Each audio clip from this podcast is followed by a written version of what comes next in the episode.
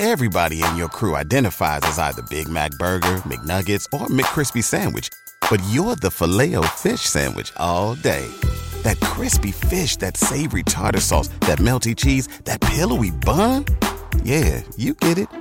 Every time. And if you love the filet of fish, right now you can catch two of the classics you love for just $6. Limited time only. Price and participation may vary. Cannot be combined with any other offer. Single item at regular price. Ba da ba ba ba. Welcome to the Boneyard with Steve Robertson. As always, I am your good friend and host, Steve Robertson, here on the magnificent Monday edition of the Yard. I'm actually not back in Starkville just yet. I got some uh, some plans Monday in Hattiesburg, and so I'm actually in Hattiesburg right now, uh, recording the show. Made the uh, two and a half hour drive from Baton Rouge up here, and then I'll uh, I'll drive back uh, Monday night and be in town Tuesday for the Bulldogs take on North Alabama. We'll talk about that a little bit later. A lot of baseball stuff to talk about, some basketball stuff to talk about, some recruiting stuff to talk about. But before I get into all that, I want to share with you guys too some things that I have learned about the first few spring practices. You know, we had a chance to uh, to meet with Mike Leach uh, here a couple days ago, and it was a, f- a football media opportunity on Saturday. I know uh, Austin Williams spoke as far as well as Aaron Brule, but I have spoken to some of your coaches. Uh, you know, kind of uh, in, in passing, I guess you could say, just kind of off the cuff a little bit, not a formal interview. The early returns from spring practice very good. I understand from several people that we are pitching and, catch, and catching very, very well. That Will Rogers is having a good camp, Jack Abraham is having a good camp, that Jaden Walley has really taken a jump. Uh, Makai Polk is doing a good job. I know those are things that you want to hear, and we hope to get a little more information uh, from Mike Leach later this week. But a lot of discussion about the offensive proficiency really beginning to kind of increase. Mike Leach shared with us on Thursday that the Midnight Maneuvers was a much bigger success this year. Spoken to a couple of coaches, and they, they concur with that assessment. They say a lot of it's because last year nobody knew what to expect. And so many of those guys that were around last year really attacked it this year, kind of understanding what was expected of them. Now, Tyson Brown added a few more wrinkles this year, you know, some new challenges and things like that. But guys have embraced this process and they understand that part of getting better uh, begins in spring practice. As you guys are well aware, we will have a spring game, an annual maroon and white game as part of Super Bulldog weekend. There was some discussion that we may not. And Mike Leach not a huge fan of uh, public spring games, but we're going to do that. And uh, I know you guys are eager to kind of see the Bulldogs in action. I suspect most of that will be scripted. They'll we'll have a good time with some of that, but it won't be, you know, all out football. But it'll be a chance for you to see the guys get out there and throw it around a little bit. A lot of newcomers on the roster. I know you guys are eager to see play at Davis Wade. That's one thing about having the uh, the delayed season in 2020 is you know, just before we get, you know, but just as we start missing football, it's back again. You know, we played into December this year and then we had the bowl game, of course, the Armed Forces Bowl that we won in Fort Worth, Texas. And here we are in spring practice. And so there hasn't been an incredible amount of off season. You know, we went right from, you know, the bowl game to, uh, you know, the, the stretch run for recruiting, signing in February, and then now here we are in spring practice. And then we'll get Super Bulldog weekend, and then we'll be into, you know, the June evaluations, probably July evaluations so there will be a lot of football talk this year. And how great is it to talk football? This time last year, you know, we were talking about, yeah, they're definitely going to play football. And there were a lot of people in the national media that were saying, football's not going to happen. There's no way to play safely. Well, we did, and then there's no record of any player to player transmissions from playing football, at least on the field of play. You know, of course, there are you know, guys that go to barbecues and things like that, and guys that just interact each other on a daily basis. There was some of that, but you know, there was none of this where one team had COVID and gave it to another that we're aware of. I think again, it goes back to there are a lot of people out there in many respects were so invested in their narrative that they almost wanted there to be some drama to kind of back up their point of view. Uh, I don't think we should ever hope that anybody gets sick, ever. And uh, I, I, know it's one of those things, too, that uh, I'm not going to post my uh, vaccine records on Facebook. I don't know if that uh, lessens the uh, the strength of the the vaccine or not. But I'll be vaccinated later this week, and uh, you know I encourage you to make your own decision about all of that. But uh, there's a lot of people out there, you know, you, you can't fly if you're not vaccinated. I'm a guy that likes going to congregated places, and I have not. I've been to one rock show in a year, and uh, so I'm jonesing a little bit. And so I'm ready to kind of get back out there and do some things. And uh, I know a lot of people have strong opinions about this, but do your own research, make your own decision. But I'm, I'm eager to get back to uh, some normalcy in many respects. I, I think that's one of the things that needs to happen. Of course, the numbers continue to kind of come down. And this time last year, we weren't sure what to expect. Who knew? we were basically going to go all spring and summer without any major sports. Then they get the NBA stuff together, and now here we are now, spring football. It just feels a little different. And this past weekend, you know, with SEC play in baseball, it felt a little more like home. I think it's important to kind of understand how far we've come. It's easy to get caught up in what we don't have when we lose sight of what we lost this time last year. You know, remember we were getting ready to host Arkansas and they canceled. And LSU was getting on a bus to go to Oxford, and they had to get their gear off the bus. And next thing you know, the weekend was canceled, and ultimately the season. And a lot of it out of that whole uh, phrase, an abundance of caution, that we're not big fans of. But it was interesting to see the pictures around the country this weekend for college baseball. You know, we'll be at home at Dudy Noble Field this weekend, and uh, I think you're going to see a lot more Bulldog fans in the stands and we had we've had some decent crowds. We hadn't had these capacity crowds, but I know a lot of you are non-season ticket holders and you just want to get some general admission tickets to go stand somewhere and kind of enjoy the festivities at Dudy Noble Field. Let me prepare you for a couple things. There is no guarantee that you're going to be able to just walk around in the left field lounge like always. Uh, now that that now John Cohen and the administration may come out tomorrow and say differently. I'm not anticipating that. And let me tell you one of the reasons why. One of the things that I have heard from our season ticket holders and our rig holders out there is there are a lot of people that don't want to have a family reunion where they have to feed everybody. And there are some people out there that's like, hey, the more the merrier. But not everybody feels that way.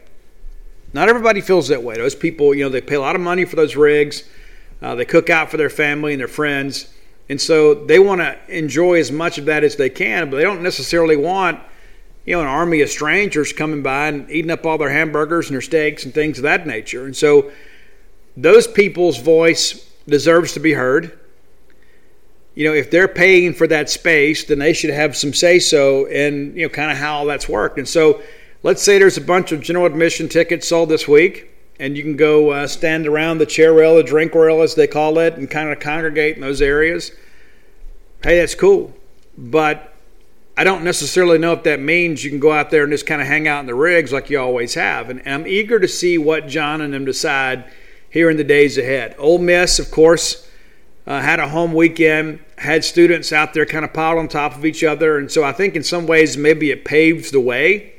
I think we were kind of fortunate to be on the road because we can kind of see how some other SEC teams are kind of handling this and not necessarily having to be the guinea pig. But uh, I do suspect that you're going to see some general admission uh, ticketing for Arkansas weekend, and that's kind of been the discussion ever since Tate Reeves uh, lifted those restrictions. and You know what? Let's give it a couple weeks, kind of see how things go, and we kind of ramp this thing up, kind of in hope of uh, you know, being closer you know, to full capacity when we get ready to play Arkansas. So expect some directives from John Cohen in the Mississippi State Athletic Department this week, maybe as early as Monday. I haven't heard for sure, you know, when we'll know. I know they were doing their due diligence and kind of reaching out to, uh, you know, to athletic directors around the conference this week, just kind of kind of see how things went, kind of see what they allowed and that sort of stuff.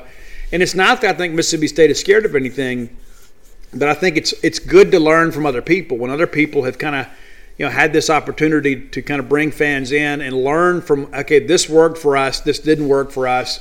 And so hopefully that makes things a little easier uh, you know as far as the transition goes this week. But we need a lot of people there you know for Arkansas we really do it's a big weekend I'm excited about what happened in Baton Rouge as a guy that lived in Baton Rouge for uh, for 16 years went over to Alex Box Stadium many times to watch the Bulldogs lose. And so when we get anytime we get a chance to win down there, it is special. And you heard me talk about it on Friday. LSU is and has been our measuring stick for a long time. And we've had some really good teams, and all of a sudden we play them, and then they sweep us or they win a series, and it's a reminder that we're not quite there.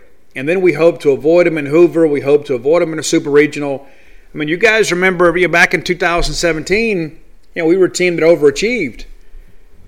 And we played LSU really tough, and we ended up having to go down there for a super regional. And we all knew once we won that regional at Southern Miss, in the back of our minds, we all knew we're going down to LSU, we're going to lose. We knew it because they were simply better than us. And as I said on Friday, Mississippi State is better than LSU, and we proved it this weekend down at Alex Box Stadium. We're going to break the whole weekend down. I'm eager to talk about it. I'm excited to talk about it.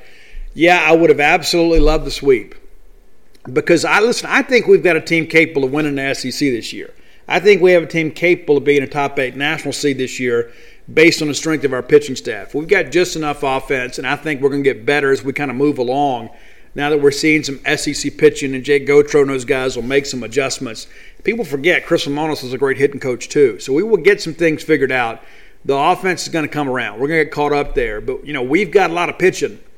We, it didn't work out for us as well on Sunday as we had hoped, but the, the bottom line is this: is pitching wins when it gets time to go to Omaha. If you recall, go back and look at you know the, our last two trips. I mean, you know, runs are at a premium, and so you've got to be able to go out there and match zeros with people, and we have the the ability to do that, and we demonstrated that this weekend uh, down at LSU. I think we also learned a valuable lesson on Sunday, and so we'll speak about that as well. I want to remind you guys, too, if you hadn't done so, go to Bulldog Burger Company. Great people, great food, great prices, great atmosphere. You know what fan of them I am. Long before they became sponsors of the show, I was a fan of Bulldog Burger Company and jumped at the chance to partner with those guys. Two locations now to serve you right here on University Drive in Stark Vegas and on Gloster Street there in Tupelo. Go by, have the spring rolls. That is the best appetizer in Starkville proper. And I'm hearing rumors also in Tupelo that the spring rolls are a big hit there as well. Go by, check them out, have them. They'll make you and everybody around you better looking. And then you can enjoy having a great restaurant quality hamburger. And you know what? You say, Steve, listen, the kids like the burgers. Uh, I'm a little more health conscious. Have that BLT salad. It'll, it'll change your life. Go have the full of bologna. That's one of the new burgers. You can have that tuna burger as well. And then, you know, there's that that new grilled chicken club, and that's one of those things too. That's kind of a can't miss item. You know, there's sometimes there are things that come along that just scratch you exactly where you itch, and that's that grilled chicken club. Go check it out. Bulldog Burger Company, the place for people in Starkville and now Tupelo go to meet. M E A T. All right, let's talk baseball. Let's uh, let's start with Friday because I think we learned a little bit about our team in every single game. Christian MacLeod is back. Simple as that. I don't know if I can put it any plainer. We, we saw last weekend that he was a guy that uh, had done a great job, and we're like, you know what? He's got SEC play next weekend. How's that going to work out? Well, he answered the bell. We had a little trouble in the first inning. We did. But we pitched around it. And I really thought Christian really, really bore down. Of course, it's weird being on the road at times and state hitting first because we're kind of used to you know, being the home team. And we go one, two, three that first inning, and then you know MacLeod comes out, and we you know we get a couple of quick outs. We get the pop up, we get a strikeout. We're thinking, okay, we're going to put up a zero here too, and then we walk a guy, and there's the you know there's the throwing error on, on the pitcher, MacLeod. and then we walk again. Next thing, the bases are loaded. We're thinking, you know what? We had a chance to get out of here without any trouble, and then the bases are loaded. And what does Christian do? He gets a three pitch strikeout. Absolutely remarkable there. Uh, excuse me, four pitch strikeout. And uh, never threw a ball the entire at bat. Struck out Thompson. So we're out of the jam there, but you're thinking, you know what? They threatened. We go one, two, three in the second. And then MacLeod really starts the deal here. They go one, two, three in the second. You get a single, and you get the double play there. And that was Beloso bunting against the shift. That's the single there. And I, and I saw some people too, like, oh, well, I hope that's the end of the shift. No, it's not, nor should it be. Because at one time somebody is able to get a bunt down against a shift, we're going to go ahead and stop what's working. I, assume you hadn't watched many Mississippi State games because when we basically put Dubrule out in short field and we'll put Cam James at the middle, and then we pitch into it and people hit into the shift, why would we change what's working? It's like, oh, I hope that's it for the shift. No, no, Chris, don't do it. Don't listen to any of that you know, social media commentary. You do you, baby. All right, so we come back out in the third.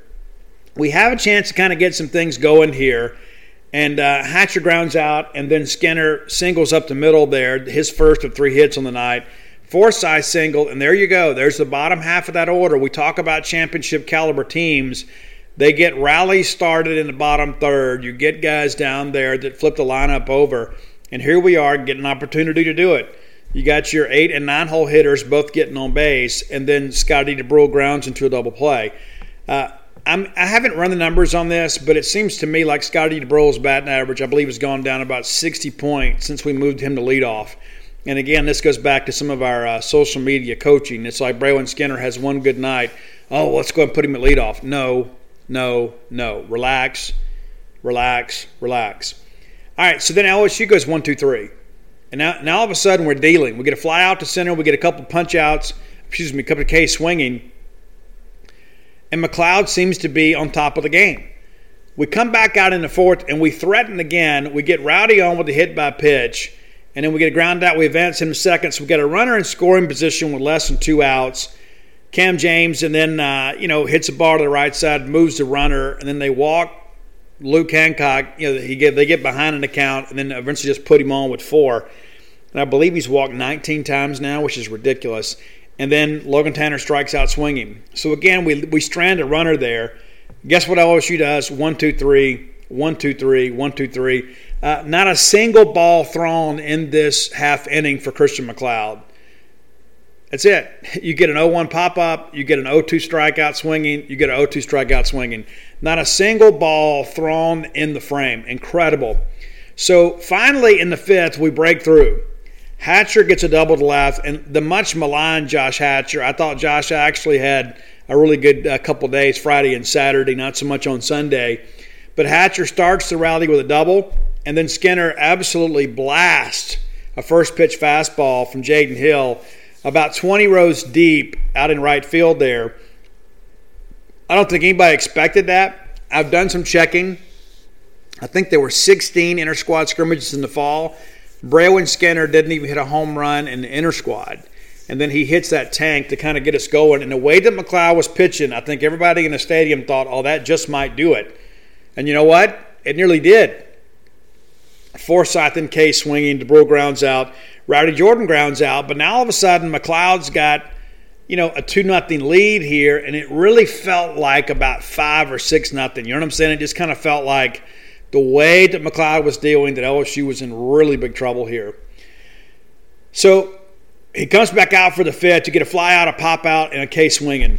And again, another one of these things where we don't get deep in counts until the final guy. They pinch hit uh, Travinski from Milazzo, but you get uh, Beloso on a one out, fly out, and then you get Cranford to pop up on the first pitch. So it's a really short inning. You do go full with Travinski and then eventually get him to K. We come back out in the sixth. We go one, two, three, and then they come back in the sixth.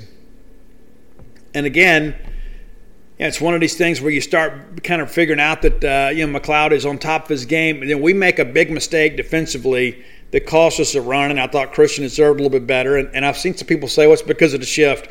No, it's not. It wasn't at all because of the shift. And so you get Crews to strike out swinging. Morgan flies out. There's two outs. We're going to get out of this deal. It's an 0-2 count on uh, Doughty, and then he pops up to short right field. Tanner Allen will tell you he should have had it. There was some miscommunication between him and Dubrule. Uh, Dubrule couldn't quite get there. The ball falls in beneath them. And the next thing you know, Dugas hits a frozen rope to right that drives in the run. And then we get out of there uh, with the K swinging on Sanford. And so we gift them a run right there. It's 2 1, and we're thinking, you know, we've played as well as we have, and MacLeod has pitched this great, and now here we are, we've given them a run. That little duck snort that dropped in ended a streak of 13 consecutive retired by Christian MacLeod against the, one of the top offenses in the country. You want to know if he's back? There's your answer right there. And a lot of those were swinging. A lot of those were weak contact. A lot of those were pop ups ground outs. It wasn't like they were just stinging the ball up there and the wind was knocking everything down. He was getting light contact. So we get to the seventh, And we do what great teams do. We gave up a run that we shouldn't have. We answer and take the lead right back out. Uh, Logan Tanner opens up with a full count walk, and then guess what? Josh Hatcher doubles again. Niners runners should have been runners to second, third. Cheese got a little bit excited there. I saw a lot of second guessing here, and I get it. Listen, I'd love to have second, third with nobody out. But in the moment there, you're thinking, okay, they kind of mishandled a little bit and left there. Let's make them throw us out. They're going to have to make a great relay. They did, and Logan Tanner was out probably five, six feet. And so I get it. I see both sides of it. But sometimes, you know, when you're in, when you're in a situation where you're trying to knock somebody out, you got to force them to make a play. Well, to LSU's credit, they did. It, it didn't hurt us in the long run, but I kind of understand being a little bit conservative there because two men in scoring position with less than two outs, you got to feel like, you know what, we can get a run or two home here. Well, we do because then all of a sudden Skinner goes back and gets his third hit of the night, drives one, change up back up the middle, and that chases Hatcher home. And you know, people say, well, you know what, Steve, if we'd held the runner, it'd be four to one. Well, you don't know that because the whole sequence changes. Because now all of a sudden, maybe you're not throwing that changeup. Maybe you're maybe you're pitching around him a little bit and kind of forcing him to chase because maybe you're willing to walk him because it sets up a force. I understand. Well, you want to load the bases.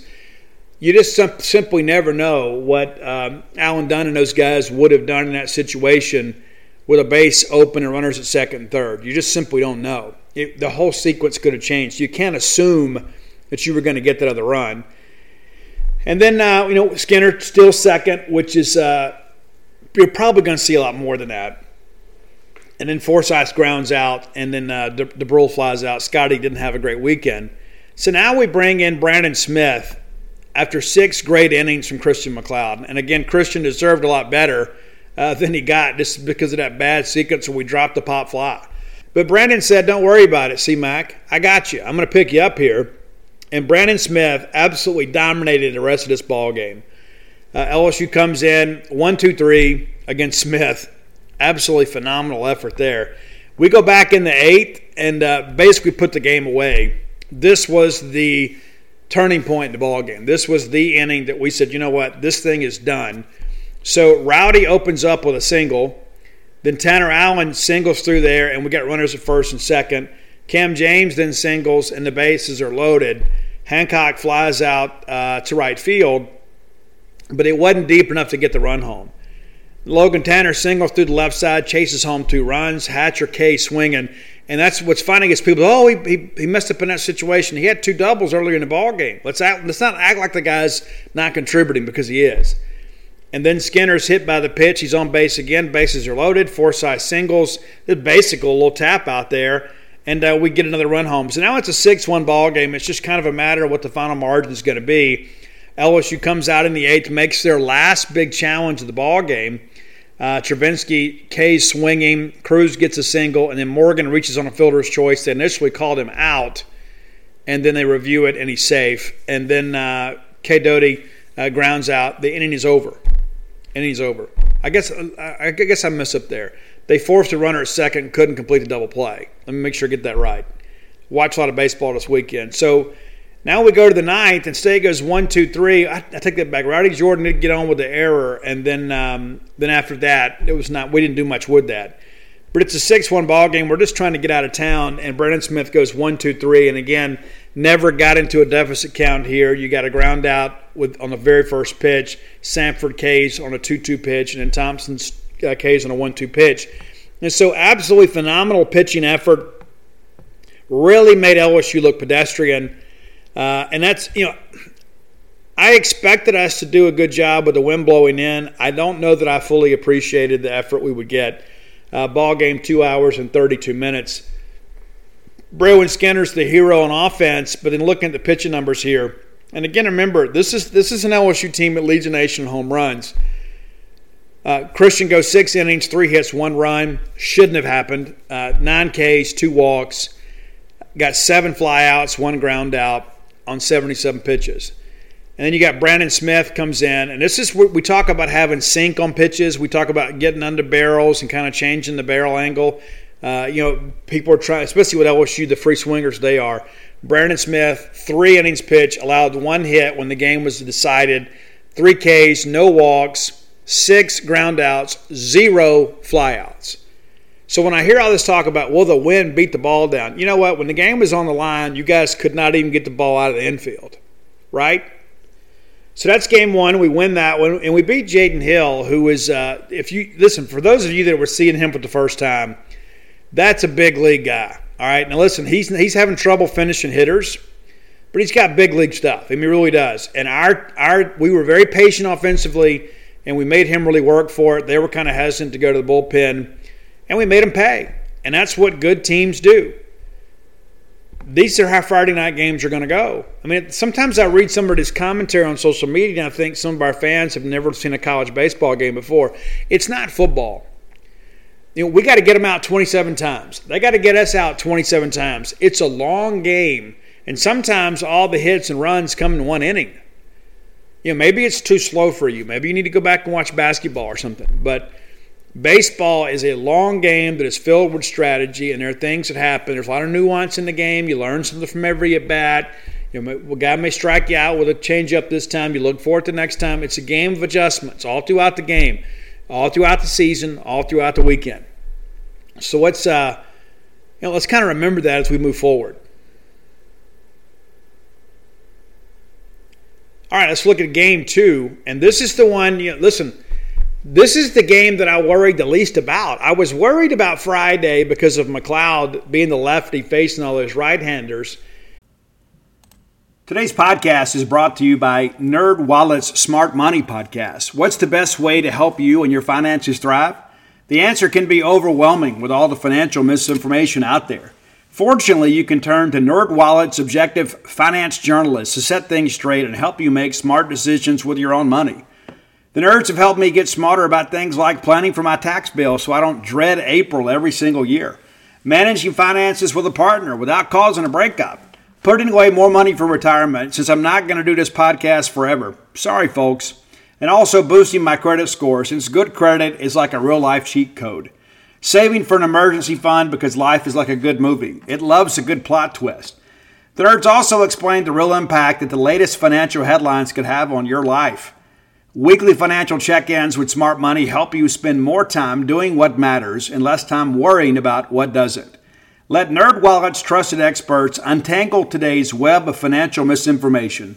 Listen to NerdWallet's Smart Money podcast on your favorite podcast app. Future you will thank you. Bulldog fans, rodeo season is here. That's right, the Dixie National Rodeo getting ready to roll, man. And uh, I remember being a kid, that was like the biggest highlight for us. My grandmother would get us tickets every year, and me and my brother would wear our cowboy outfits, we'd put our boots on, have our chaps, our vest, and we'd go up there. And just in case one of the cowboys got a little bit scared to get on a horse or a bull, we were willing to do it. Yeah, for sure. Guys, boots aren't just for going out to a country western bar and doing a little boot scooting. Maybe you got a little Texas two step in your game. Tecovas can make you look better than ever. Absolutely. And here's the deal, too. That's the thing the versatility of Tecovas is you can wear them somewhere nice or you can live life where you don't go gently. That's what Tecovas does for you. Yeah, it's a rugged, handsome boot. It's my favorite boot brand, and it should be yours too. Be sure and check them out. Tecovas believes in Western for all people, and you can feel that when you go into their stores. When you walk in, you'll be greeted like family, offered a boot shine and a drink, and maybe even an adult beverage if you prefer. And you can get custom fitted for a new pair of Tecovas boots. You can get custom leather stamping or branding, whatever you need to make it feel somewhat individual. Look up your closest store at tecovas.com. But if you can't make it to a store, Tecovas delivers the most premium quality and most comfortable Western goods right to your door. Visit tecovas.com. That's T E C O V A S.com. And you know what, partner? Point your toes west. And I thought that matchup might, if he wasn't on his game, it could be trouble for us. So we dominate the Friday game. I really felt good about Saturday all week long, even though Landon Marceaux was going. I just felt like we would do just enough, and I thought Bednar would come out breathing fire and do a great job for us. That's exactly what happened. Bednar, again, some first inning trouble, but we pitch around it. And, you know, of course, we start, you know, we go out there, K looking, K swinging, and then, then Tanner gets a single, breaks up the no hitter, right? And then Cam James hits into the fielder's choice. So we didn't do much in our, our half, but then we give a, a single to shortstop. Should have been an error. That was a hometown call. That's that's the LSU homers down there trying to get their guys on the All SEC team. All due respect to Lane Forsythe, that was an error. And then there's a single to left field, so it's like all of a sudden they got runners at first and second. Uh, excuse me, on runners on the corner, and then he gets Cade Doughty to K swinging. Cade Doughty absolutely destroyed UT San Antonio last week, and uh, was you know, one of the better players in the country. And then we get the double play ball and we get out of it. And that was really the last time that LSU challenged for much of the ball game. We go one, two, three in a second. They go one, two, three in a second. Uh, we come back, we get we, we get a walk, and they kind of work around that, and uh, doesn't hurt them. Uh, LSU goes one, two, three in the third. We get one single in the fourth, can't do anything with it. Actually, Cam James gets caught stealing there, and the throw was so bad it took the shortstop into the runner, and so he kind of tagged Cam as he's coming by. I mean, it was awful. I mean, it's just it was that that happened twice. It, we were just kind of a little bit unlucky there that the throw brought the the tag into the runner because more times than not, you're going to make that, and they're, they're just trying to keep it on the infield. LSU goes one, two, three in the fourth. Not even a full a full count in the uh, in the inning there. Finally, in the fifth, we break through, and a great job of manufacturing a run. Logan Tanner gets on a walk. You sack bunny around. Now all of a sudden you've got a runner at second with less than two outs. What do you know? They make an error at short. Now we got runners on first and third, and Forsythe uh, puts the ball out there to right center, and we get a sac fly and get the run home. Great job by the freshman there, finding something to elevate, understanding the situation. Great situational hitting there. A lot of young guys go out there just thinking, let's got to put it in play. He was smart, stayed back, looked for something to elevate, knew that he could get the run home. Uh, with the fly ball. Great job by him. And it was one nothing. And the way Bednar was pitching, it really felt huge. But it just felt like we weren't done even though Marceaux was doing pretty good here, it just kind of felt like, you know what, we can eventually get to this guy. And the fact of the matter is, we never did. But we did find a way to build the lead against that bullpen. All right, in the fifth, um, they go 1 2 and finally get a hit. And again, that ended another streak of 13 consecutive retired by a Mississippi State pitcher. Absolutely dominating the middle innings of these games. And then we get Milazzo to strike out there. Uh, we go 1 2 3 in the sixth. And then we bring in Preston Johnson. His first SEC action. I'm a big Preston Johnson fan, and it's just a matter of him getting some reps and getting some experience. I, I thought he was a little shaky at times, kind of got behind some hitters, but he figured it out. You get Crews to pop up. You do walk Morgan. You get a foul out uh, outside of first, and then we get Dugas to fly out. Get out of that first inning with Preston. We go in the top of seven uh, we get a line out, a walk, a fly out, and a ground out, so we're not doing much with it, but it felt like it was really getting late, so any run would be magnified. In the seventh, we get an out, and out, and then we walk a guy, and then Preston battles back and gets a K swinging. So Preston's done his job. He's held the game right there at 1 nothing.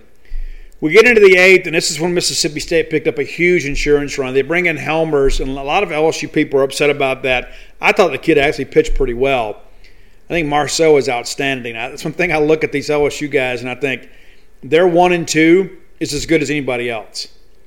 They didn't have the offense last night, but when they play when they when they face good pitching rather than elite pitching, they're going to win those games because Marceaux and Hill are going to keep them in games. And this offense, as the weather heats up, as we saw on Sunday, that offense is going to heat up too. I'm glad we got them early. I'm glad we got them when it was gray and overcast, wind blowing a little bit. But here we are in the eighth against the bullpen, scratching out an important insurance run. And what happens again? Lead off walk. First guy Helmer sees is Brayland Skinner, walks him. Uh, Forsythe strikes out swinging. Really good at bat, though. that's one thing about the kid I'll say. He never looks overwhelmed in the moment. He really works hard. Very scrappy guy at the plate. And Dubrule, um, you know, grounds out to the pitcher. We advance the runner, works as good as a bunt, and then Skinner takes third on a wild pitch. And those are those. That's the game within the game, right? Hellmers spikes the breaking ball. Skinner's at second because of the fact that he gets a good break on the ball because Dubrule hits one that it's impossible to get a double play on. So you move a runner and then you take advantage of a mistake. Now you've got a runner at third and less than two outs. Rowdy's up there. He told me post game he was sitting on the fastball. He got a changeup and he just kind of redirected into the outfield, drives in the run. When that run scored, you know, you kind of felt like, you know what, we're more than one swing away from a tie here. You bring in Landon Sims, and you know what that means more times than not. It usually means the game is over. They bring in Travinski, he Ks. Crews gets a single, but it doesn't hurt us. We get a foul out behind third. Crews goes to second on the wild pitch, and then we get Doughty to single to shortstop. They they called him out at first. This is the one they reviewed, and he was safe. He was safe. That's where replay actually works. I know a lot of our fans didn't like it. Uh, the replay that we saw in the booth showed that he you know he beat it by about maybe a half step. And and some, there's another thing I want to talk about, and it seems like it, there's an epidemic this year. And I've even seen some high school coaches talk about this, and it blows my mind. Uh, a tie doesn't go to the runner at first base. He has to beat the throw to first. A tie at first goes to the defense. So either you're out or you're safe. So he has to beat the throw to be safe at first. Well, he did, and so he was safe. And then we get Dugas to ground out to third. Great play there. And so we get out of it. They leave a couple on base. Their last big challenge. We get into the ninth, we weren't done. And this is, again, what great teams do. They just keep attacking, and that's exactly what happened. Cam James flies out, and we get a walk to Luke Hancock, and then Logan Tanner doubles to right. Now you've got runners at second and third. Hatcher grounds out to second. We get that ground ball to the right side, drives the run home. Now it's three nothing, and it felt like an insurmountable lead with Landon Sims on the hill. He goes out there, gets a one, two, three ninth, and the ball game is over. And Mississippi State has won the series. Now, here's one thing that I think is important to kind of look at this in context. We had lost 12 of 13 series to LSU. 12 of 13. The last one that we won was in 16. We have had some really good Mississippi State teams get embarrassed by LSU because they've been better than us. I told you guys on Friday we were better than them. We proved it. Anything that happened on Sunday was going to be a bonus.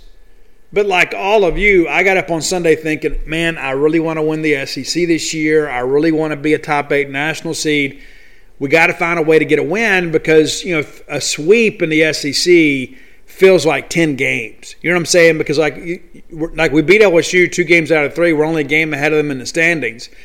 And you get a road sweep in the SEC, it feels like everything. Because we have very five very winnable series at our place we expect to take. And I think really when you look around this the schedule, you say, and the only one I'm really worried about is Vanderbilt. And so all of a sudden, if you could sweep LSU, you're thinking, you know what? We just need to take a game at Vanderbilt. We're probably going to win the SEC. So I got up today thinking, man, if we can find a way to make this thing happen, because LSU is going to get better, and that's only going to help our RPI and our strength of schedule, but also, too, we'll have LSU, we'll have a three game lead on them, and then have them kind of running some interference and working for us you know, take a game from Arkansas, take two games from Ole Miss, take a game from Vandy. You know what I'm saying? And so it's like we knew they weren't going to be able to catch us without us really just falling apart. And I don't. You, know, you look at it, you say it's going to be difficult for us to get swept if our pitching holds up. And so we missed a big opportunity on, on Sunday because of that. But I think we learned some things about our ball club. And I think, and I'm going to speak frankly about it. There's no other, this is not the Boy Scouts, right? This is a Southeastern Conference. And so we bring Eric Cerantola out there. And, uh, you know, again, we struggled in the first inning again. And we did. We, we, we struggled in the first inning again, but, you know, we weren't ready to panic because, you know, we struggled the first inning with MacLeod. We get out of it. We struggled in the first inning with Bednar. We get out of it. We didn't get out of it on Sunday with Cerantola. And that's what was so frustrating because that first inning, they get two guys on base to open the frame without even swinging the bat. Not even a foul ball, not a swinging strike. We went out there and we, we, we put them on base. And the sad thing about that is, is we had kind of removed the pressure from Cerantola. It's like, you know, we've already won the series. What you do is a bonus for us. And then we go out in the first inning and we put a run on the board. And it was another great job of situational hitting.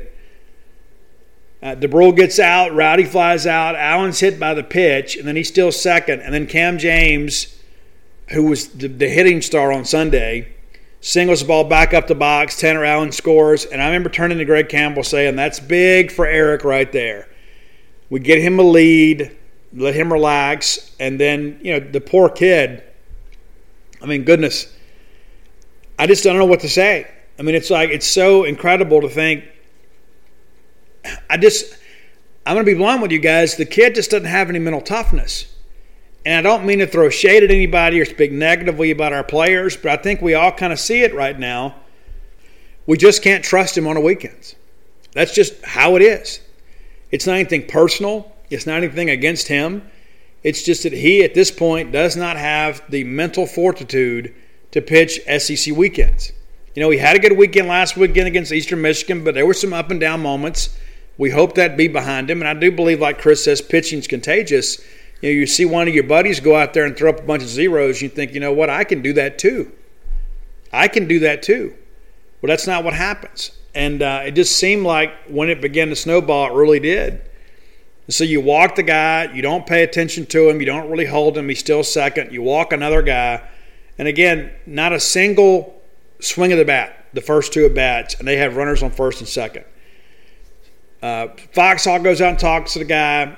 We get a ground ball, nearly got a double play there, but um, you know, it just it's crazy to think about how it all works. But um, you know, the next thing you know, uh, you know, they got a couple runs without the benefit of a hit.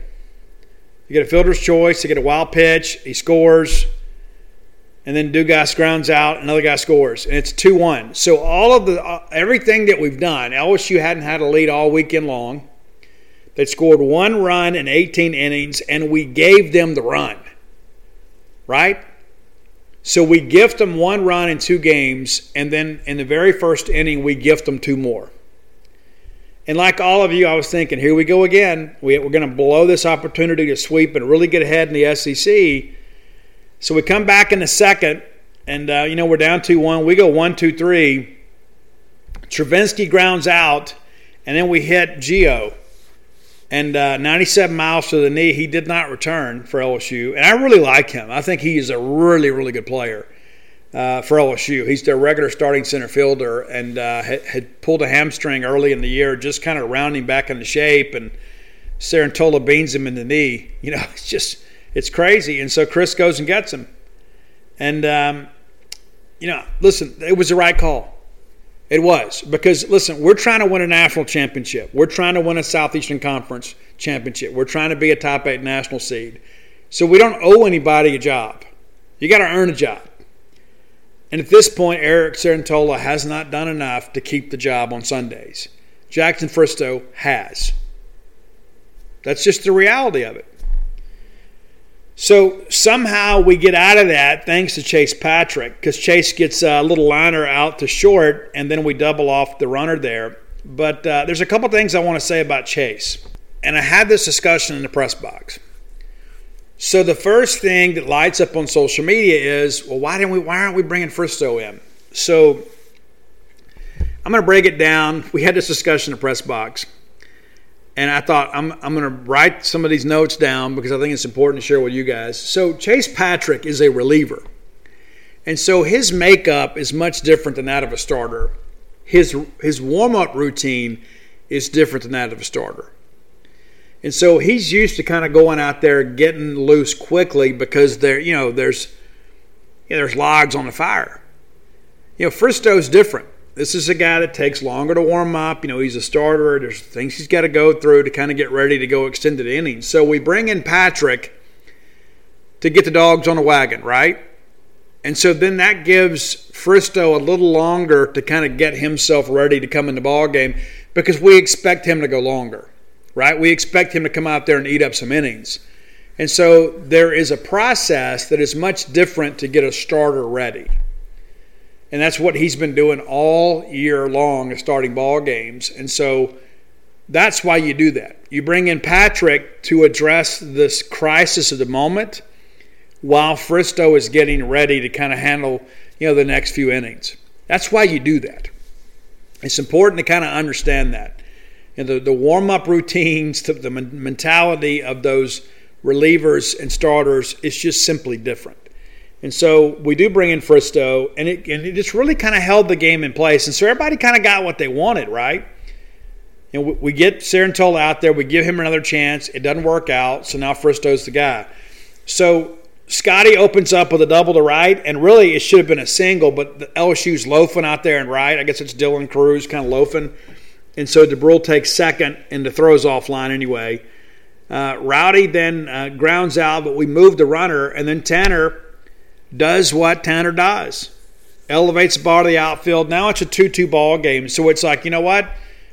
We, we put Cerantola out there, but here we are now in the third inning, and it's a tie ball game again. So we have survived that. We have survived that issue. And so now we got Fristoe, a fresh Fristoe with a couple of innings kind of already under our belt. So, you know, if he can give us four or five, then maybe he hands it over to the bullpen in the eighth or ninth inning, and we got a chance to win this ball game. And I really thought he did a good job. We did not do a really good job offensively. I thought I give AJ Labas a lot, a lot of credit uh, for what he did. But you know, Fristoe comes in, immediately gives up a single but then we get the ground out, tap out to him. Probably smart not not to turn a double play because the ball was right of the mound. You just take the easy out there.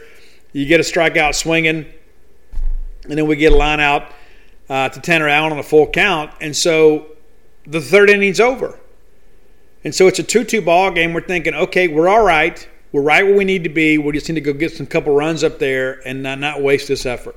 Well, we don't do that you know, we get into the fourth and we go one, two, three, and, and really a lot of weak contact there. I give uh, Labas a lot of credit. He really kind of was getting under some bad angles and making us beat the ball on the ground.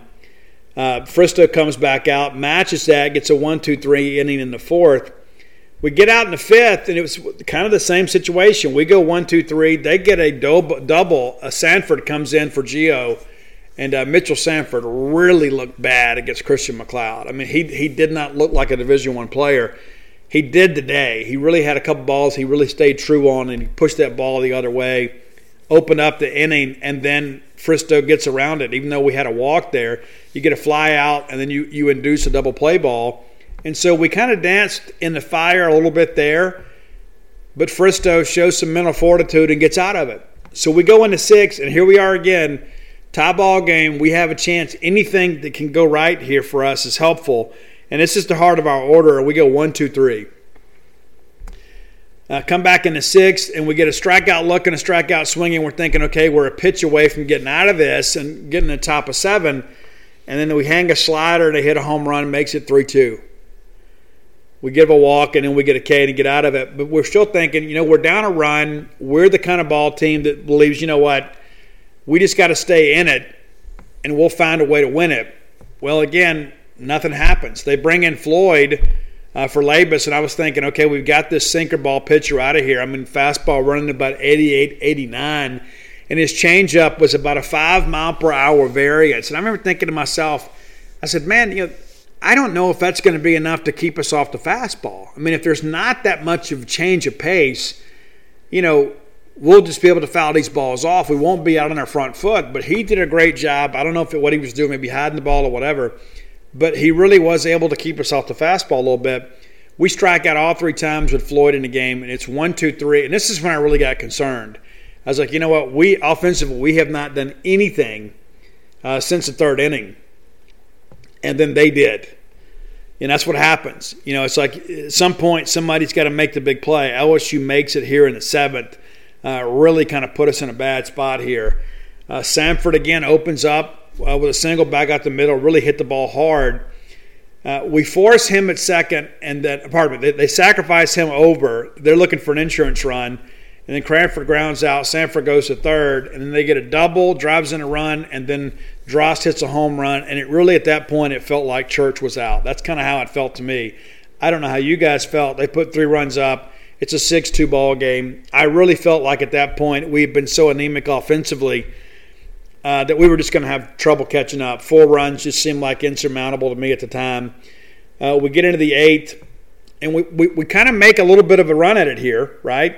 Forsythe K's, and then Leggett gets a single. Leggett had gone in for Dubrule, and he hit a solid line drive back up the middle. Rowdy walks. Now all of a sudden you're making a little racket here, and then Tanner Allen hits one down the line, drives in a run. You got runners at first and second, And now all of a sudden it's a 6 3 ball game and the time runs at the plate. And so you're thinking, you know, we're, we're a swing away from really making this thing interesting.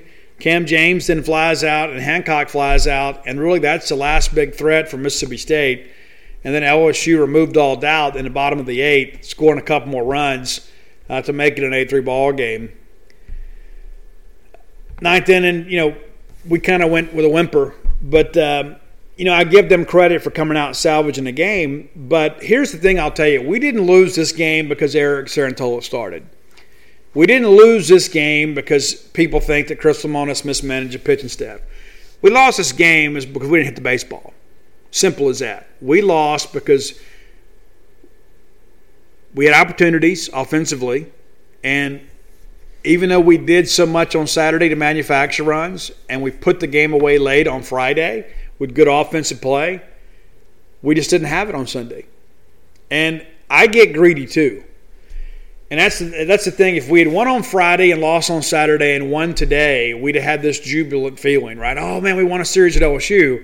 But when you win the first two, you feel like it's really a missed opportunity. It's like, yeah, we won the series, but we should have swept. You know, I don't know that I agree that we should have swept. I thought LSU simply outplayed us on Sunday, and I don't think it mattered that Cerantola started. I do think the Cerantola Sunday deal is over. I think Cerantola now goes to the midweek. I hate it for him, but again, this isn't about his feelings. This is about what's best for the M over S. And listen, we've had three years with Eric. We have, and uh, you know, it's th- these control issues have persisted throughout the three years.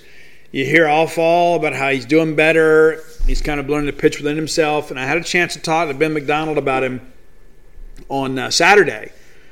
And he goes, Yeah, I know some guys at LSU are a little worried about Cerantola because he pitched so well against them in Hoover. I said, Here's the thing, Ben. When he came in and pitched at Hoover, the game had already been decided. You know, so there's not a lot of mental stress when the game's already been decided. You're just kind of putting in work.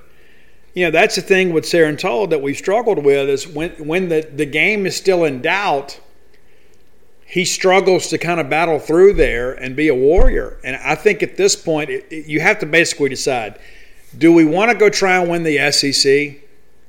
Do we want to go try and be a top eight national seed? Do we want to really go try to make a run in a national championship? And I don't know if we're good enough offensively to do it or not, but I know that our pitching will keep us in some games. But if we really want to go make a run at this thing, we got to address Sunday pitching. And to me, the obvious answer is the same one you all have is Jackson Fristoe has won that job. Simple as that. Jackson Fristoe has won the Sunday job. He is thrown into the fire out in Arlington. He went out there and pitched exceptionally well. I had a hitless uh, experience, if I remember correctly, a hitless outing. walk a few people, but we had won. We have won every one of his starts. He had four starts. We won all four of them. We don't start him today. We lose the ball game. Now I'm not going to sit here and tell you we wouldn't have that we wouldn't have lost today if Fristoe started.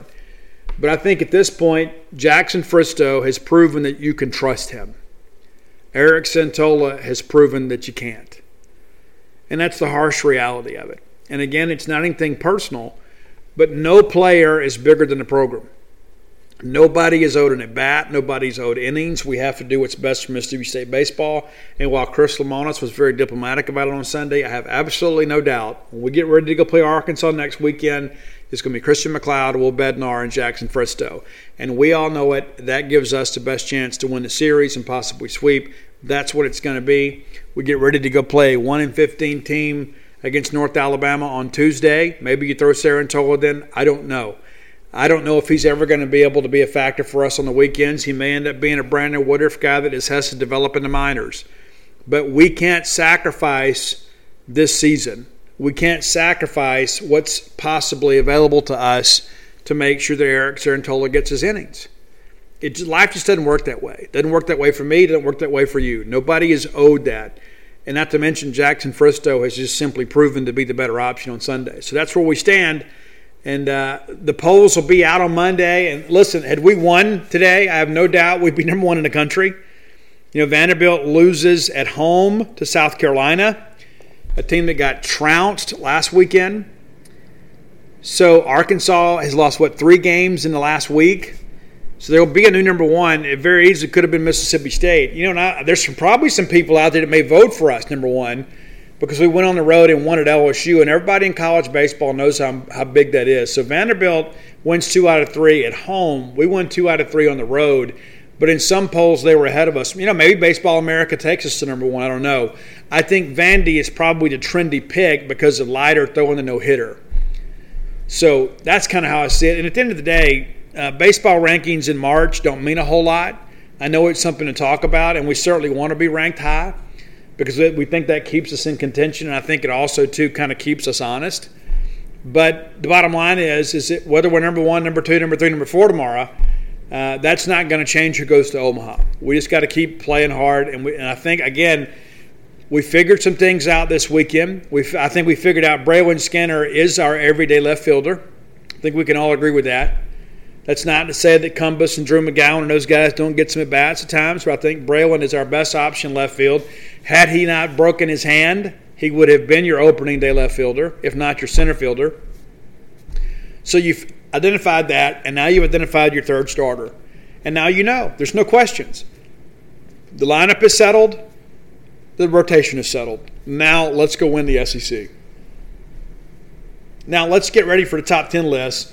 Uh, brought to you by Dr. Robert Yarbrough. You guys are well aware with Robert by now. A longtime friend of mine, a guy that's done a great job for many years, kind of helping people uh, with ear, nose, and throat stuff, right? I mean, it's like this is what he specializes in.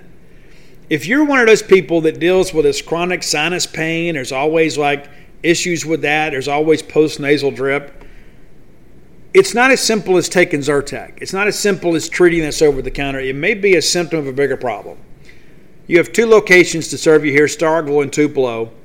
He is a bulldog through and through, and I believe in doing business with bulldogs whenever you can. He takes care of all ear, nose, and throat problems, and he's a local guy that's going to treat you right. He's not part of some, you know, some big corporation somewhere where your money's going to leave the community. Sinus problems, common ear, nose, and throat problems, children, adults, everything. He can handle all of that. 910 Stark Road in Stark Vegas, 618 Pegram Drive in Tupelo. One number to call.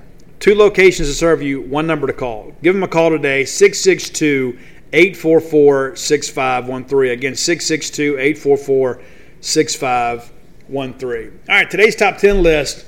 We're going back to the 90s, mid 90s, kind of a post grunge era. And this is a band, and Roy is now, I've talked about this. Roy says, uh, you know, there's some people that are going to love this list, and some people are going to hate it.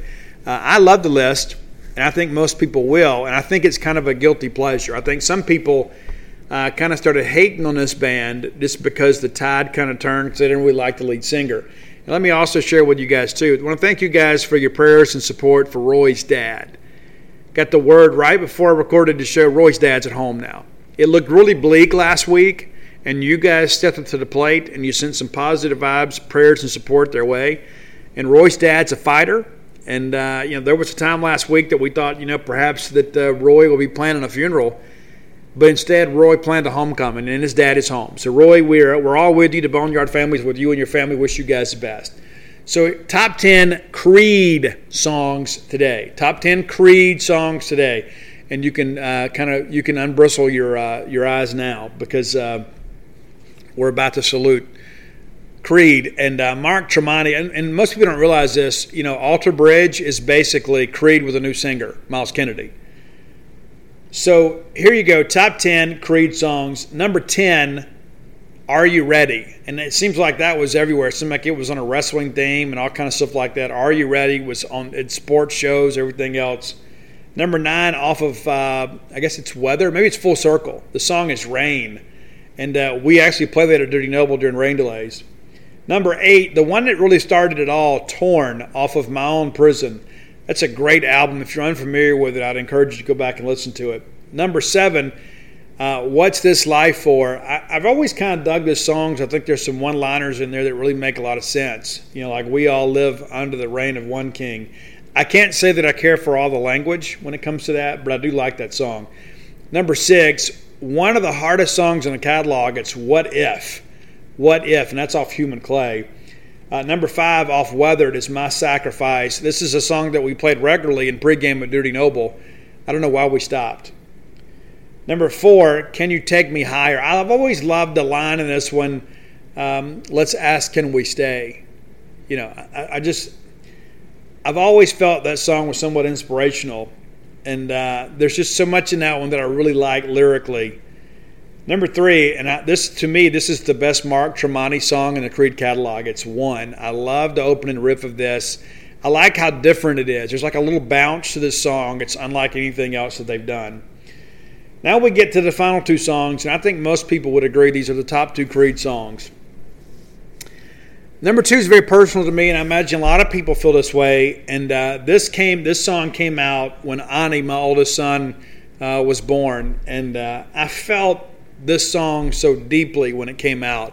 The very first time that I heard it, it's almost like I had written the song because I had been through such a, you know, a crisis in my life. You know, I'd been in jail, I'd been in rehab, uh, had some horrible relationships. Probably should see therapy for all that kind of stuff, but uh, but the line in this song, when he wrote this song about his kid, you know, because he found out that his girlfriend was pregnant or whatever, and um, you know, the, I just got the news today. It seems my life is going to change. I was experiencing all that at the same time this song was out, and it's um, with arms wide open.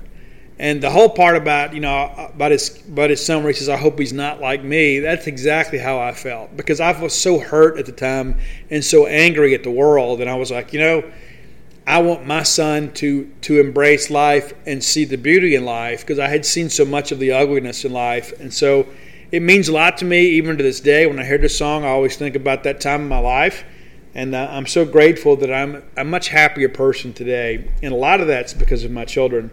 So number two, with arms wide open, but number one, and it's the one for me because to me it's so much about it's about addiction, it's about pain, it's about self-inflicted wounds and the song is my own prison. You know, I created my own prison. And that's exactly how I felt. And so, so much of these songs to me are almost biographical for me. And so that's why uh, they resonate with me. I hope you enjoyed the list. Roy will have the list on Spotify. Uh, we've got a good list now, some other songs we want to do, some other bands that we're going to do. One of the things I'm kind of kicking around is doing the top 10 list, kind of like the soundtrack of my life you know, it's like I always think. I remember a time when that song was my favorite song as a kid. And when we used to go to the skating rink, I loved this song. Or when I was a teenager and we used to ride around and and, um, and scope for women, this was my favorite song. You know, and so I thought about, you know what, that would be a good thing to put together.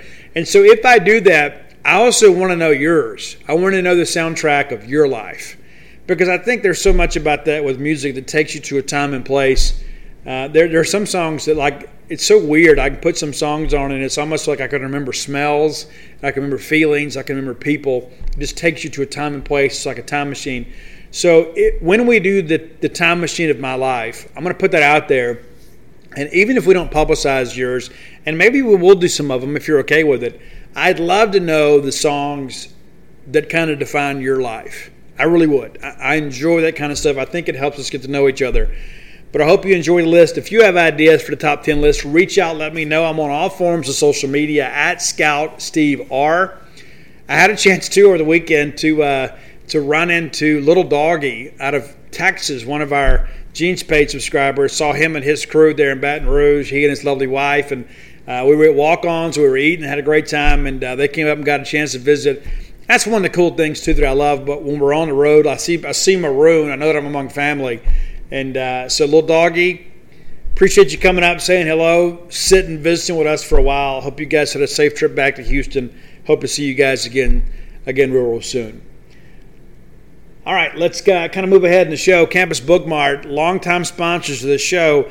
I am going to be there at Campus Book Mart this Saturday. I'm doing a book signing at Campus Book Mart this Saturday from 10 to 2. Excuse me, 10 to 12.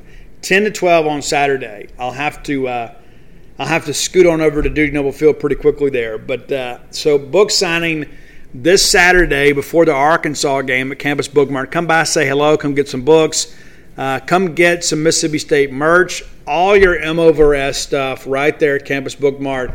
You can get jerseys there. You can get everything you need to get outfitted for spring right at Campus Book Mart. If you can't make it to town, Visit them on the World Wide Web at campusbookmart.net. And by being a loyal Boneyard listener, we'll give you a phrase that pays BSR, which stands for Beautiful Steve Robertson. And that'll get you free shipping on all orders over 50 bucks. Any orders less than $50, absolutely incomplete.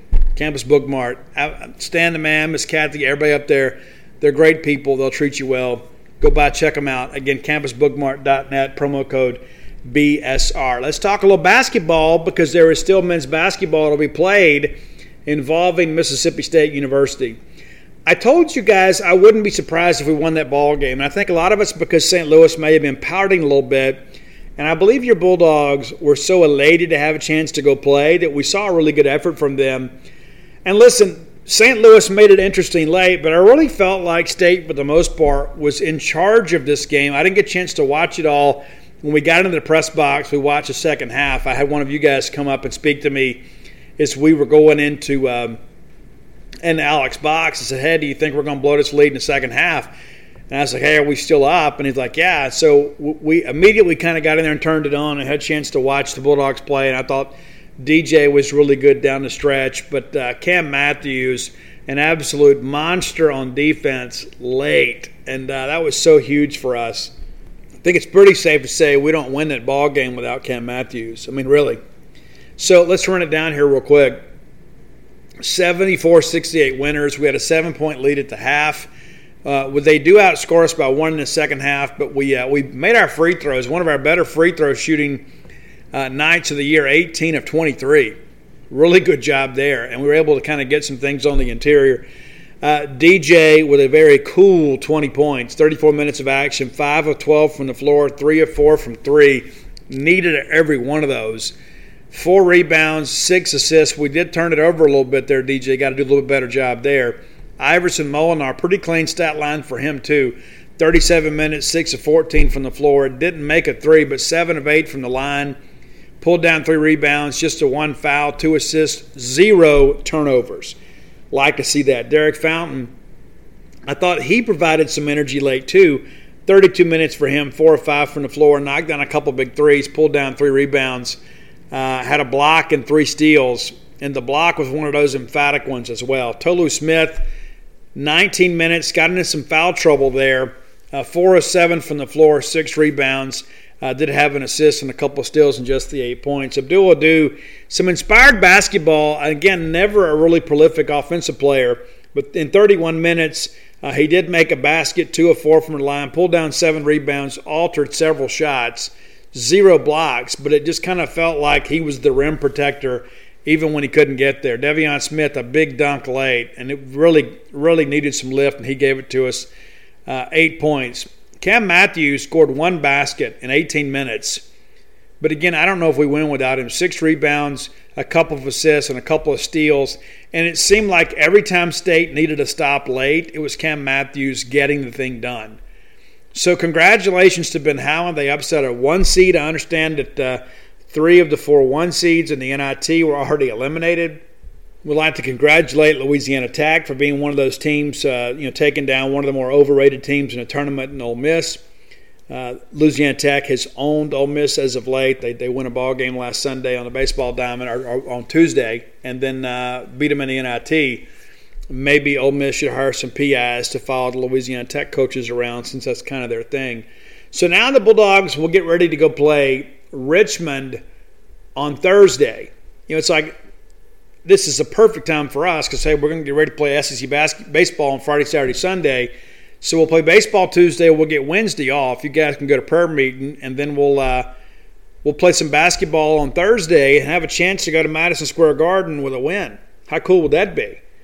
Bulldogs now 16 and 14 overall, and now win away from Madison Square Garden again. We've been there a couple times. Let's take a look at Richmond real quick, and if we get into Wednesday show, we'll do a more extensive preview. We will play this game at the uh, North Texas Coliseum there in Denton, Texas. So if you're in the area, I know that the uh, Mississippi State crowd, uh, the, the the team would love for the crowd and you guys to be there and be a part of all that. So let's real quickly kind of look at uh, kind of what we're up against. I'll be honest with you, the Richmond uh, official site uh, leaves a lot to be desired. But but here we are. Let's look at men's basketball. The Spiders, 14 and 8 overall, and that's going to kind of be the case for everybody, right? I mean, nobody's going to have just some runaway record. Uh, 14 and 8 overall. They finished 6 and 5 in their league. They uh, running down a schedule here real quick. They they they they beat Vanderbilt on the road in Nashville. Uh, they even beat Kentucky earlier this year, so they have some experience with some SEC teams. They're not going to be the least bit intimidated to come play us, even on a neutral floor. Uh, so it's important to kind of get ready for a good challenge from them. Uh, they did lose to uh, St. Louis this year. They advanced in the NIT by knocking off Toledo 76 to 66. And again, we'll have a more extensive preview on Wednesday. But uh, it's good to still be playing. And listen, I get it. I know a lot of people say, well, Steve, the NIT is embarrassment. I don't think so. I think as young as this team is, you know, we needed some time together. We needed something good to happen. And I don't care if we made it by default or we made it because some other teams opted out. The bottom line is that we did it and we're getting a chance to do some positive things to kind of build upon for next year. And listen, I got to commend Ben Howland. I mean, I really do. I've been real critical of Ben at times this year. And uh, listen, I still think offensively, I don't understand what we're doing, but it doesn't matter as long as the players do. But I felt like this team really had some fight in them down the stretch of the season. And then when things got a little dicey late against St. Louis, we made the plays to win the game. And it would be very easy you know, for a team that, you know what, hey, we're in the NIT, so what? It'd be so easy for them to go through the motions, but they didn't do that. And I think that says a lot about Ben and his staff.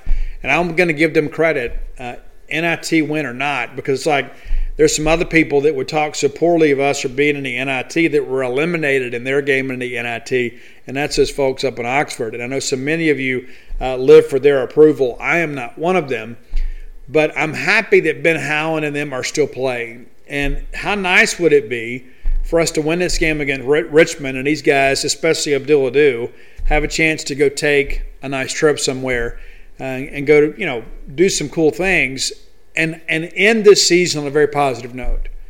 Those are things I look at and I thought, you know, this is a really cool thing here. And uh, the fact is, we're still playing. And as long as they're going to let us play, let's go try to win, right? That's how it should be. That's how we all feel. And I think that there is we're kind of in this maybe maybe we're in an era of healing just a little bit. I think once we kind of got over the thing, okay, Ben Howland's going to be back, and then all of a sudden we start winning some games, and we're thinking, well, maybe this will be okay. I want this to be okay. I mean, there are times that I've been very tired of Ben Howland, and it's not a personal thing. I want Mississippi State to win. And there are times that I have doubted that Ben Howland's going to be able to get us to win. But I do think down the stretch, and if you look at the last 10 games or so, you know, we've played pretty well. I mean, save that blowout to Alabama in the SEC tournament, we've played really well. I mean, I mean, just think about this for a second here. Let's go back and look. It is kind of down the stretch here. After the debacle where we lost to Vanderbilt in Starkville, we got absolutely shelled in that ball game. We beat Ole Miss in Oxford, which was huge. We absolutely drill South Carolina. We play Alabama to win five points. We go on the road and win it at College Station. We lose to Auburn 78 71. Then we beat Kentucky, and then we get blown out by Alabama, and then we find a way to beat St. Louis. And so, yeah, there's been some up and down, but the teams that down the stretch that we've lost to are quality teams. And outside of that Vanderbilt game, I mean, there wasn't a really embarrassing loss in there. You look at and say, you know what, we just, you know, we were completely, uh, you know, oblivious to what was going on around us. I think we, we kind of just, I think Alabama had kind of figured out that they needed to do some things differently and you know, give Nate Oates and his group credit. You know, they, that they may be in the Final Four when it's all said and done. But again, it is the NIT, but I'm giving Ben Howland credit for having his team ready to go because they easily could have just melded in and and we could be home. And but we're still playing men's basketball. So again, credit to the Bulldogs. All right, listen, if you're looking to make your move to Starkville, there's look no further than Portico. Brooks Bryan, great friend of mine, great friend of yours, uh, will do a great job for you. Brooks and I have talked about this several times. So, if you're looking to maybe have an investment property in Starkville or a weekend getaway, or you know maybe you want to make your primary residence here in Starkville, look no further than Portico. Right off Garrett Road so you come off 82, you turn on the 12, like going to campus. 1.1 miles before you get to campus, you take that right, right there on Pat Station Road, leads you to Garrett Road behind the Chrysler Jeep dealership. That's your new home. It's so close for those you those of you that run. You can run to campus. You run that one mile to campus, run the loop, run the mile home.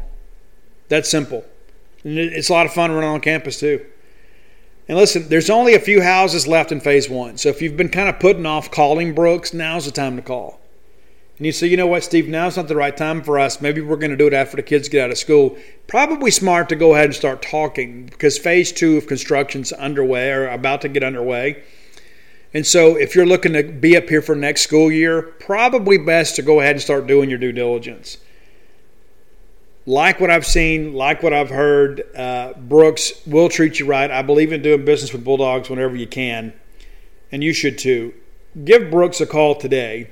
He's going to have a home for every size family, every situation two bedroom, two bath, four bedroom, four bath, big house, small house, uh, blue house, greenhouse, whatever. Anything you need, he can take care of you there. 601 416 8075. Again, 601 416 8075. Make Portico your next move. All right, let's talk a little recruiting. There is a name that you guys need to be familiar with. And I put a crystal ball pick in today. I give uh, Paul Jones some credit. Paul kind of beat me to the punch here. Uh, and of course, with me, we're doing baseball. Paul doing a good job for us, kind of keeping up on all things recruiting. Joshua White defensive end, four star defensive end, composite four star guy. 247 actually hasn't rated 88. He's a, an industry composite of 91. 6'4", 240 from Cedar Grove High School there in Decatur, Georgia. And you know, we're also recruiting uh, Malachi Madison from that same neck of the woods. Uh, this kid from uh, Columbia High School. But, uh, you know, State's over there kind of chasing things. And so, uh, double digit offer sheet State, Arkansas, Auburn, Florida, Georgia, many others. And we're right there in the mix. Now, I don't know exactly when he's going to make the call, but I'm told it's close. I'm told that he is a guy that will make the call sooner rather than later. I like what I'm hearing here. Simple as that. You know, I get some tidbits and said, hey, listen, hearing something's brewing with this guy, you start reaching out and talking to some people and said, "Yeah, this this is probably going to happen." And so now all of a sudden, I'm excited about Josh White. I mean, he is one of those guys that you begin to think, okay, we've got to go out and kind of replenish the developmental pipeline on defensive line. We know we're going to sign a full defensive line this year. We feel like that we've got a handful of guys in state that we're in a pretty good position with. But we got to supplement a little bit out of state. So we're looking to do that. Josh White, that's a name to remember. Composite four star defensive end there at Cedar Grove in Georgia. Not sure the time frame. Pretty confident at this point about where things are headed. I really believe right now, if he makes a call sooner rather than later, as expected, this is going to be Mississippi State. So, what does that mean for Malachi? Not exactly sure. We're expected to sign two defensive ends two defensive tackles. We've got some guys in state we're doing well with as well. The guy on the interior that I keep hearing the most about is Xavier Harris out of Germantown. I'm also told he's in no hurry to make a decision. He's also got a lot of people in his ear saying, oh, you need to give Alabama a shot, you need to do that. And listen, with all this talk about them opening up potential unofficial visits this summer, there are going to be some guys that delay a decision because they haven't been able to go anywhere for over a year. They hadn't been able to go to junior days. They weren't able to go to camps. They weren't able to go to ball games last year unless they bought a ticket like the general public. And listen, there are going to be some guys on campuses for spring games because it is open to the public. You don't have to sell tickets. You don't have to provide tickets. I mean, anybody can walk in. So they can't interact with coaches. They can't go to the SEAL complex or get a free meal. But there's nothing to stop players from being able to attend a spring game. So you're going to see some of your favorite recruits go to spring games at Mississippi State, Ole Miss, and other places. That's going to happen. That needs to happen. Many of these young student athletes are basically kind of flying blind when they make a decision. And so I think you're going to see Josh White and Malachi Madison and many of those guys make a trip to Starkville just to kind of get a sense of what the facilities are like. Because let them go over there. It's not just going over there to go get coffee and kind of ride around and, and look at the lay of the land. I can go watch the team play. I can go watch and see, you know, what what does the the guys in front of me on the depth chart look like? What kind of competition am I facing? So that's a step in the right direction. You know, of course, the NCAA will not allow those guys to you know, to have their, their gas money reimbursed. They have to come at their own expense, but at least they're getting a chance to come do that.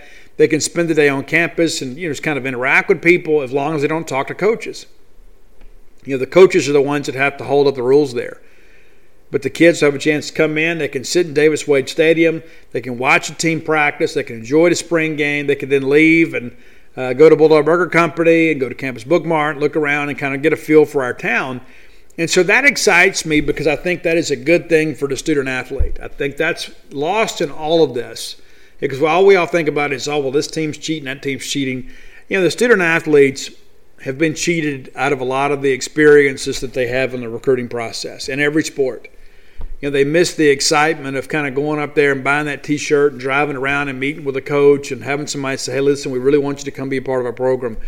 It's one thing to do it virtually. It's another thing to sit across the desk from the person that's going to be making out the lineup and hear them tell you how important you are to them. It's just a different dynamic. You know, we are we are social creatures, and so we want to be around other people.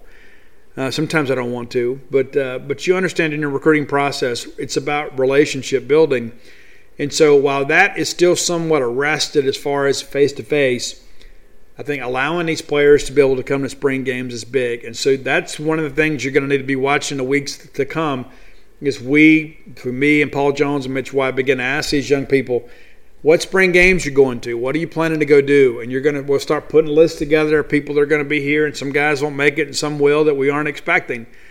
But that is an important part of this process. And I think there are a lot of people out there that are well aware of this. And Mississippi State is a campus that doesn't necessarily sell itself online. You need to come experience it for yourself. And I think that's huge for Mississippi State is having a chance to get people on campus when our fans are here so they can kind of interact and enjoy the experience. Not that we encourage any uh, donor to uh, prospect type involvement, but to be able to sit in the stands hear the cowbells and kind of get a sense of what it's like on game day is pretty cool. So if you're contemplating or you're on the fence about coming to the spring game, let me encourage you to do that because for many of these student athletes, it's the first time they've been able to experience anything Mississippi State related. And so let's try to give them as much of that as we can. Come to the baseball game if you can. If you're not interested in that, at least come for a spring game and have a chance to see what Rogers and those guys throw around a little bit. Because I think you know, the Mississippi State family needs to show up uh, and be loud and proud with those cowbells. Let me encourage you if you hadn't done so. I get messages every single week. It's like, Steve, what's the link? What's the link to order the Stark Villain shirts? And, and listen, I, have been told too, uh, there has been a run here as of late on Stark Villain shirts, and uh, they're a little bit backed up. And so, thanks for that. But if you're looking for shirts, give them a little time. Uh, I text Jason Friday, and they had to order some more shirts. So they're getting all that taken care of. So if you're looking for Stark Villains gear, go to starkvillains.com. If you need Stark Villains to book, go to alphadogsthebook.com and you can get Alpha Dogs, Stark Villains, and Flim Flam. What's amazing sometimes I'll meet people and they say, hey, that's the guy that wrote Flim Flam. Yeah, I wrote a couple other books too. And then I'll tell them, like, oh, I didn't know. So yeah, sometimes we get to the end of the show and I talk about it and people think, oh, I need to get that. Yes, you do. Go to alphadogsthebook.com today. You get personalized copies of Flim Flam, Stark Villains, and Alpha Dogs. And I'm going to write another Mississippi State book next year. About to finish up the poetry book. I've got a couple small stories, uh, short stories I'm going to put in the book. And uh, we'll have that book out to you uh, here in a couple months. Looking forward to that too. Kind of ready to get done with it so I can kind of let my mind rest a little bit. So I want to enjoy college baseball season. I think we're going to have a great year. Looking forward to having you guys on campus. We'll be back with you on Wednesday. Hope you enjoyed the show today and hope you have a great week. But until next time, let's all live our lives in a way we make more friends than enemies and people can see a difference in the way we live. Everybody in your crew identifies as either Big Mac Burger, McNuggets, or McCrispy Sandwich. But you're the filet fish Sandwich all day. That crispy fish, that savory tartar sauce, that melty cheese, that pillowy bun. Yeah, you get it every time. And if you love the filet of fish, right now you can catch two of the classics you love for just $6. Limited time only. Price and participation may vary. Cannot be combined with any other offer. Single item at regular price. Ba da ba ba ba.